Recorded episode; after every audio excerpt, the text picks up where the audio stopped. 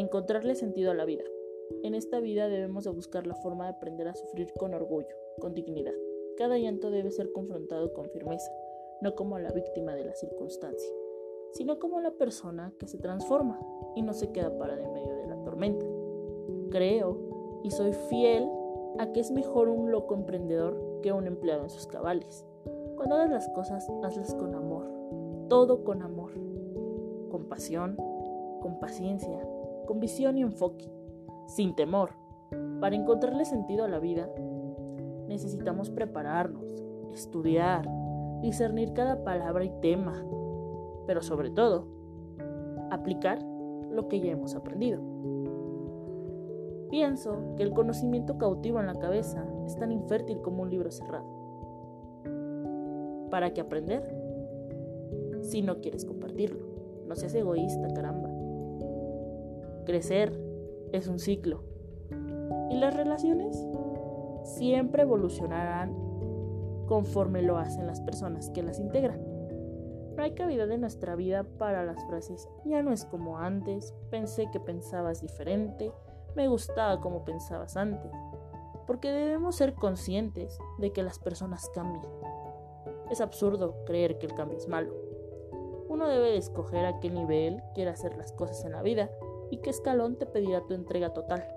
Te perderás de días de deleite, sacrificarás gozo, darás pasos temblando y en ocasiones sentirás que te acobardas ante una situación. Pero sabes, eso es encontrarle sentido a la vida. De eso se trata. De aprender, de ser capaz, de no tener miedo, de tener amor propio, para poder dar amor propio.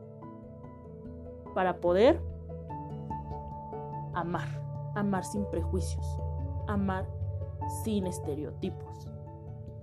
No estamos en batalla contra el mundo, no, para nada. Yo elijo estar en batalla conmigo misma.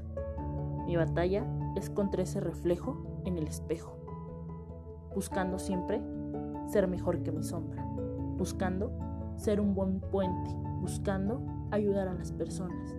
Pero todo eso se logra con trabajo, con mucho trabajo, con mucho sacrificio, con tener una mente abierta, con ser capaz de ser solidarios, de tener valores. Yo te invito a que crees conciencia en ti misma para poder, para poder crear conciencia en los demás. Basta ya de que solo yo, solo yo. Sí, es muy importante el amor propio. Ese amor propio siempre debes de ser tú primero. ¿Por qué? Porque para dar estabilidad tienes que estar estable. Para dar amor tienes que amarte. Y así funciona con todo lo que hagas. Vive, sé feliz y sobre todo, ámate. Ámate tal cual eres. Sé única, quédate con tu esencia, explótala. Todos somos importantes. No te quedes con él pues ni modo, no soy importante. No, caray, eres muy importante. Si no funcionó tu relación pasada, no importa, vendrán, vendrán más personas, vendrán más cosas, vendrán mejores. Claro, de cada una de las personas que se te presentan en tu mundo, en tu vida, tienes que aprender algo, pero todo es un ciclo y crecer implica dejar personas atrás.